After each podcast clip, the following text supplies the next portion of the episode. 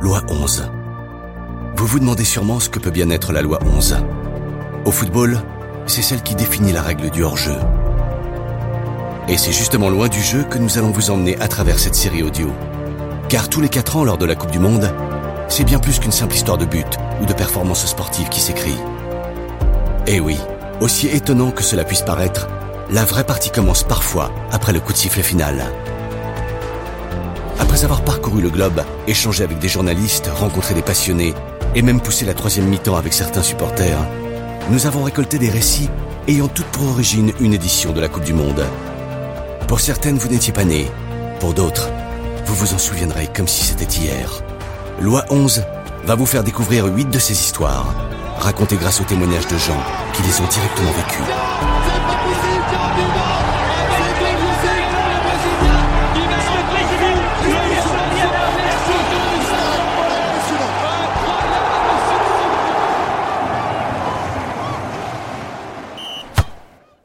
Le Brésil et le football. Vaste sujet. Mais par où commencer? Peut-être en rappelant déjà la glorieuse histoire du pays en matière de ballon rond, marquée par des générations de joueurs légendaires et bien sûr par ses cinq victoires en Coupe du Monde, un record toujours inégalé. Mais il nous faut aussi parler du côté obscur de cette histoire et ne pas oublier à quel point le passe-temps favori de la nation brésilienne est aussi une pièce maîtresse de son échiquier politique. Pour essayer de comprendre ce rapport souvent passionnel entre un peuple et son sport fétiche, nous sommes allés interroger les membres d'une même famille, les Rocha. Certains d'entre eux vivent au sud-est du pays, une région plutôt prospère, tandis que d'autres habitent le nord-est, le nord-est en portugais, qui lui se trouve être beaucoup plus défavorisé. Si les Rocha ne représentent qu'un microscopique échantillon d'une population de 200 millions de personnes, ils forment une famille typiquement brésilienne. On s'y réunit autour du football et des matchs de la Seleção, dans les maisons des uns ou des autres, et la porte est toujours laissée grande ouverte pour les amis et les voisins. Notre histoire commence chez Ana Julia dos Santos Oliveira, dans sa petite maison du quartier Casavelde Alta, une banlieue de la tentaculaire Sao Paulo, la capitale économique de ce pays fou de foot. Un virus qu'Anna a contracté très jeune en regardant son père jouer à un niveau semi-professionnel dans la région des Rizières. La nièce d'Anna, Valeria, se souvient que les gens du quartier se retrouvaient souvent dans la modeste bicoque de sa tante, surtout pendant les matchs de la Seleção. Tout le monde était le bienvenu. On ne fermait jamais la porte à qui que ce soit. La plupart des gens s'installaient sous la véranda ou dans la petite cour devant la maison. Ils écoutaient le match à la radio. Et à l'intérieur, dans le séjour minuscule, une quinzaine de personnes le regardaient sur le poste de télé qui lui-même n'était pas bien grand d'ailleurs. Avant le début de la partie, on enfilait son maillot et on se nouait sur la tête et autour du cou des bandanas verts, jaunes, bleus et blancs, les couleurs du drapeau. Les mamans préparaient d'énormes seaux de popcorn, les gamins buvaient des sodas et les hommes avaient tous une bière à la main. Aujourd'hui encore, les membres de la famille adorent le foot, même s'ils ne se disent pas tout à fait optimistes sur la future performance de leur équipe à la Coupe du Monde 2018. Au Brésil, on a coutume de dire qu'il y a trois sujets à ne jamais aborder. La politique, la religion et le football. Mais nous allons quand même essayer de parler du dernier point. À peu près n'importe quel Brésilien peut vous dire quelle Coupe du Monde l'a rendu fanatique de foot pour la vie. Valeria Rocha est née en 1977 au sud-est du pays. C'est son père qui lui a transmis son goût du ballon rond. Je suis de Sao Paulo, et même si on a déménagé à Salvador quand j'étais petite, mon père est resté un Santista, un supporter de Santos, le club de notre ville d'origine. Il est né en 1953 et a vu jouer Pelé en personne. Ce n'était pas non plus un vrai dingue de foot, puisqu'il préférait la Formule 1. Pourtant, à la Coupe du Monde en 1982, je me rappelle qu'il m'avait attaché un ruban jaune et vert dans les cheveux, et qu'à chaque but, il m'attrapait et allait crier Goal, goal par la fenêtre de l'appartement. J'aimais déjà beaucoup le football avant 1994, mais après la victoire à la Coupe du Monde aux États-Unis, je me suis mise à carrément l'adorer. Je me rappelle très bien ce 17 juillet, la finale, les tirs au but qui avaient rendu la victoire encore plus intense. L'émotion, incroyable. Je pleurais, je riais. On avait fêté ça dans la rue. On ne s'attendait pas à ressentir toute cette euphorie. C'était merveilleux. Depuis ce coup de foudre, je n'ai jamais vécu de plus belle Coupe du Monde. À la rentrée, à l'école, tout le monde en parlait. Ce quatrième titre nous avait donné beaucoup de joie et beaucoup de fierté. Dans les quartiers populaires, les murs sont à chaque Coupe du Monde recouverts de fresques à la gloire des joueurs. Valéria se rappelle très bien avoir admiré dès l'enfance ces œuvres spontanées signées par des artistes amoureux de leur équipe. Mais aujourd'hui, cette tradition semble s'essouffler. Les voitures roulent plus vite. Du coup, les gamins ne peuvent plus rester jouer dans les rues comme avant. Et puis maintenant, il y a la technologie partout, même chez les plus pauvres.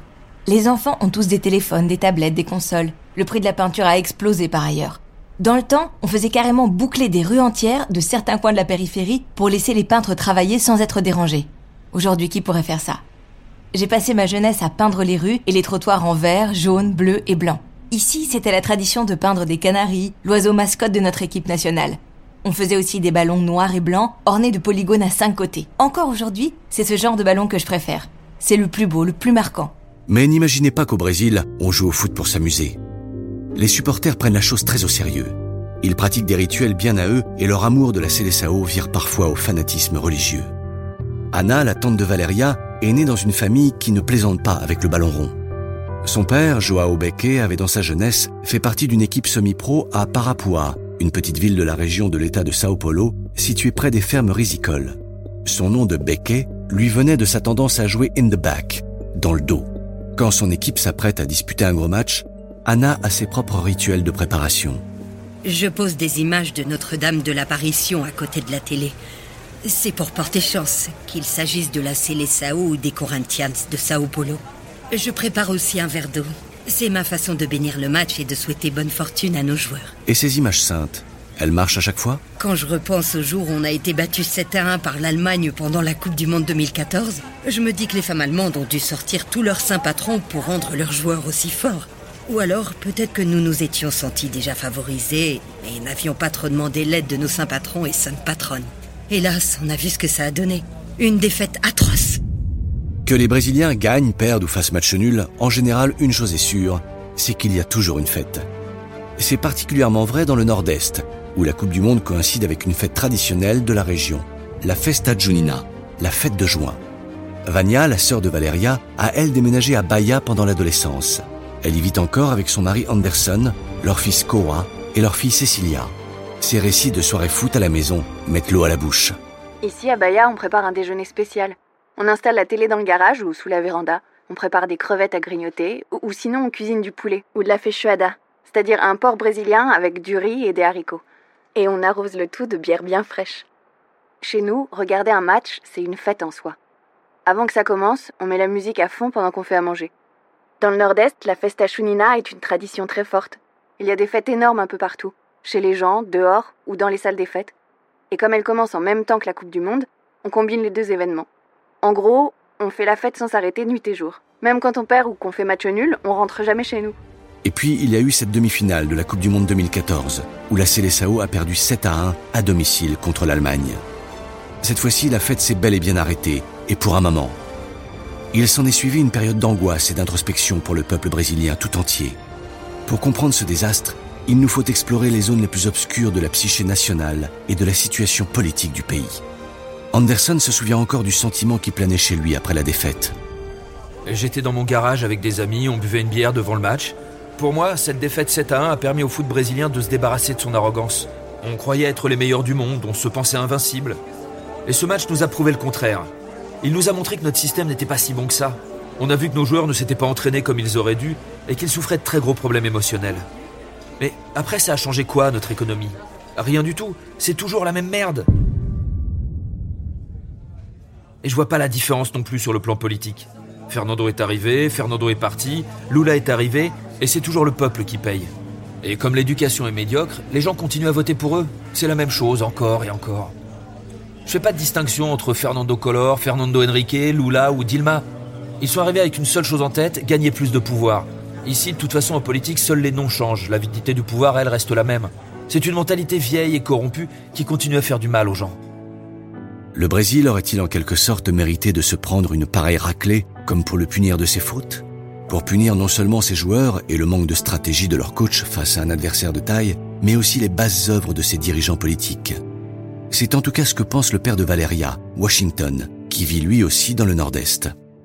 J'étais dans mon appartement pour regarder le match. À la fin, je me suis dit, si on perd 7 buts à 1, c'est qu'on l'a mérité, un point c'est tout. Pourquoi? Peut-être parce que nos joueurs n'avaient pas les capacités nécessaires pour battre les Allemands. Mais peut-être aussi que c'était une histoire de pot de vin, de dessous de table versés aux organisateurs. On se dit aussi que c'était peut-être à cause des arbitres. On a déjà vu certains d'entre eux influencer les résultats des championnats régionaux. Alors qu'est-ce qui les empêcherait de truquer un match d'une compétition internationale? Notre situation économique a gravement empiré, mais le foot n'est pas le seul responsable. Le grand braquage, commis par les politiciens, y est aussi pour beaucoup. À quoi pense exactement Washington quand il parle de ce braquage? Il pense aux dirigeants du pays, qui pour la plupart entretiennent la corruption et détournent l'argent public vers leurs propres intérêts. Peu après la Coupe du Monde, les médias nationaux ont en effet révélé des irrégularités d'une ampleur dépassant tout ce qu'on imaginait.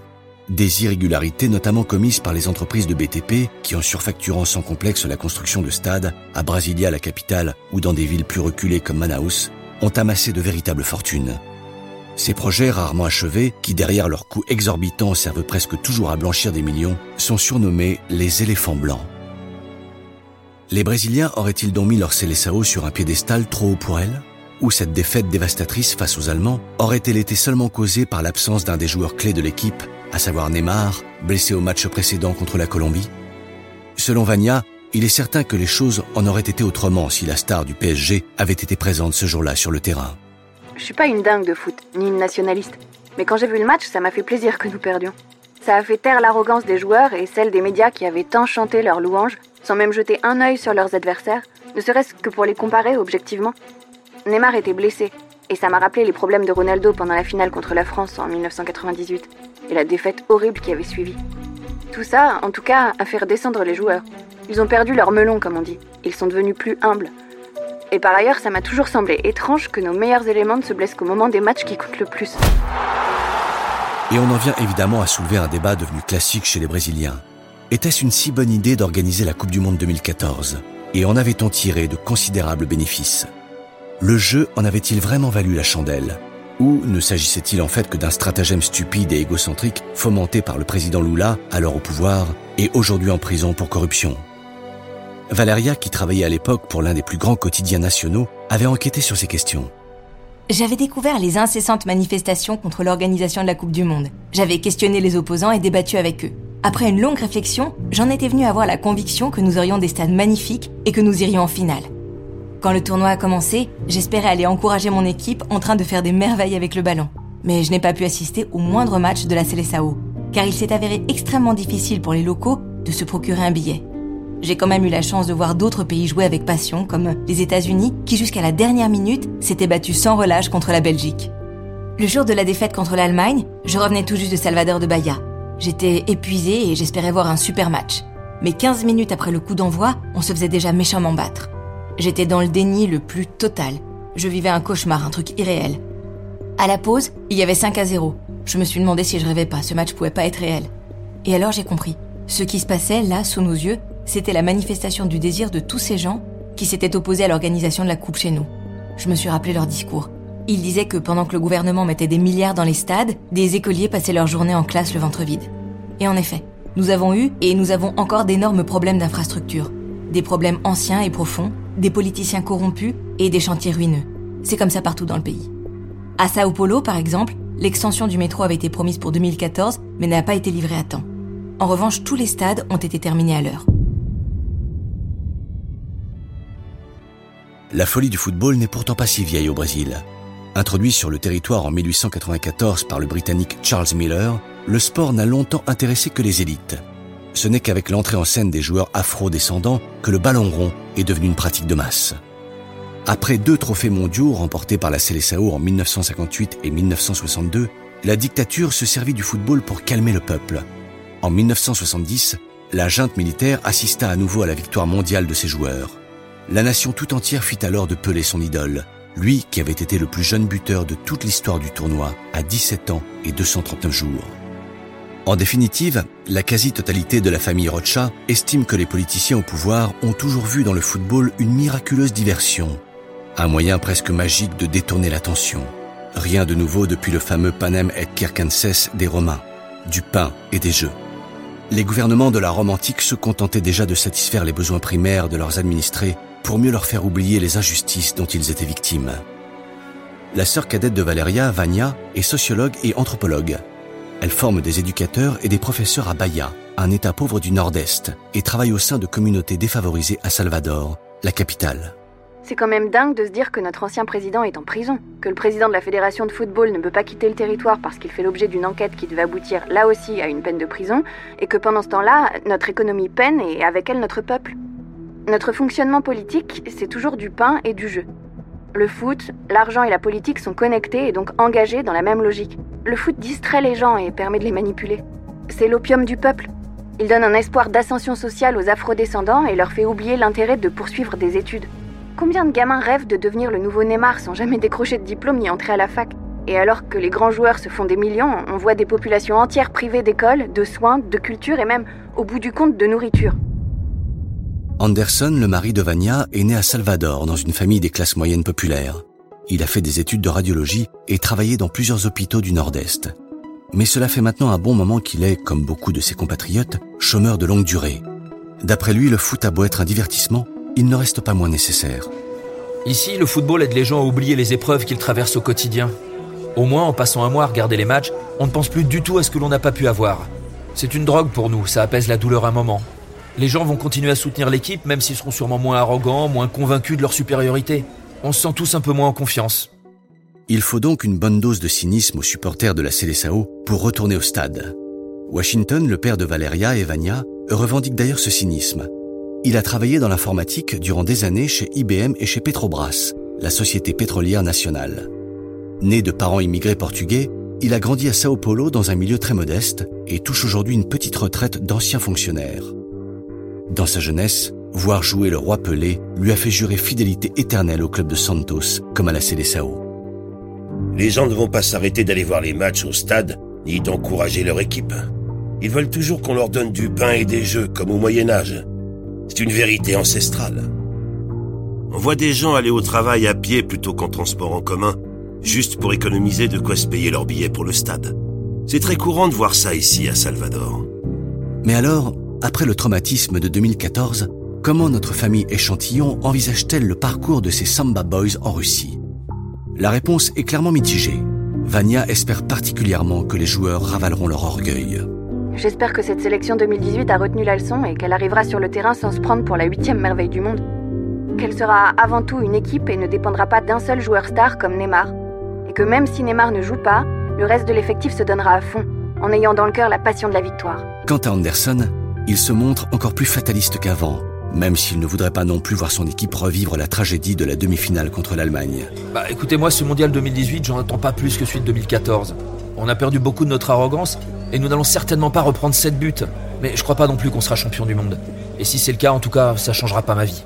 Washington, lui, reconnaît de son côté que Tite, le coach des Oriverde, a jusqu'ici réussi à maîtriser la situation. Après la qualification, il y a eu une victoire en rencontre amicale contre l'Allemagne, puis deux succès face à la Croatie et l'Autriche en match de préparation. Mais il sait pourtant que la température va très vite monter. Ce qui a changé dans la Seleção, c'est Tite et rien d'autre. Pour cette Coupe du Monde, on pourrait s'améliorer si on changeait nos joueurs. Faut faire jouer des jeunes, des noms moins connus. Mais j'imagine que Tite n'a pas les mains libres. Les stars de l'effectif doivent lui mettre une pression énorme.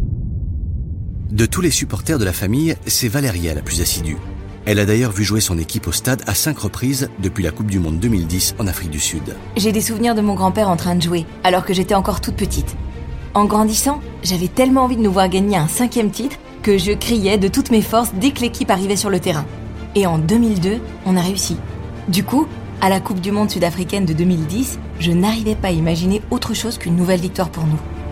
Cette défaite contre les Pays-Bas a donc été une déception terrible.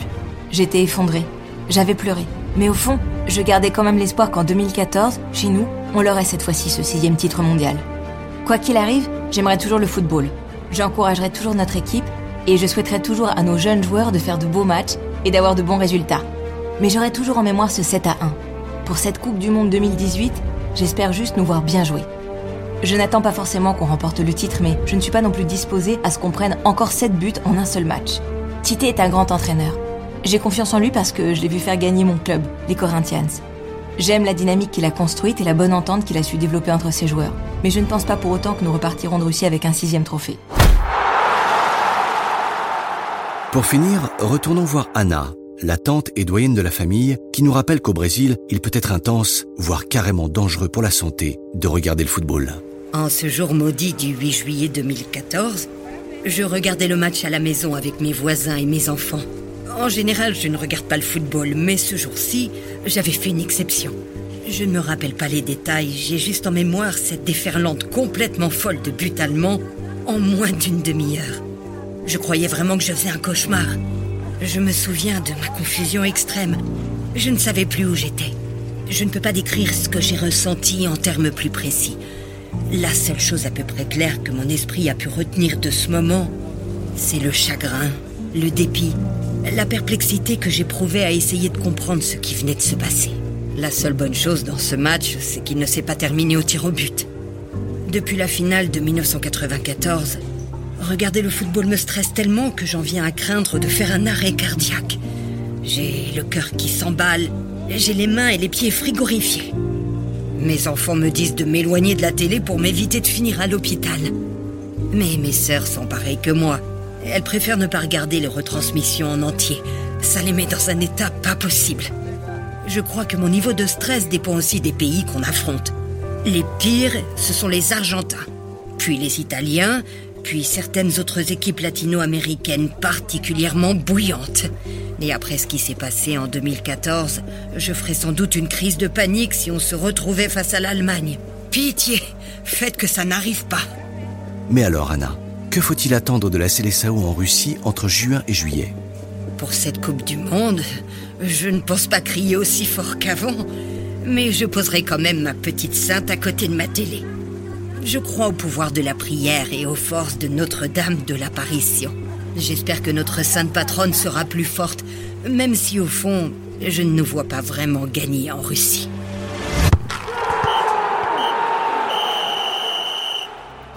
Loi 11 est une production Engel. Cet épisode a été écrit par Will Bibet. Production son The. Musique originale Romain Payot, Max Zippel et Sandy Lavala. Avec les voix de Paul Borne, Marie Zidi, Tatiana Werner, Louise Pasto, Serge Ducré et Stéphane Durieux. Retrouvez tous les épisodes de Loi 11 sur toutes les plateformes de streaming et sur loi11.com.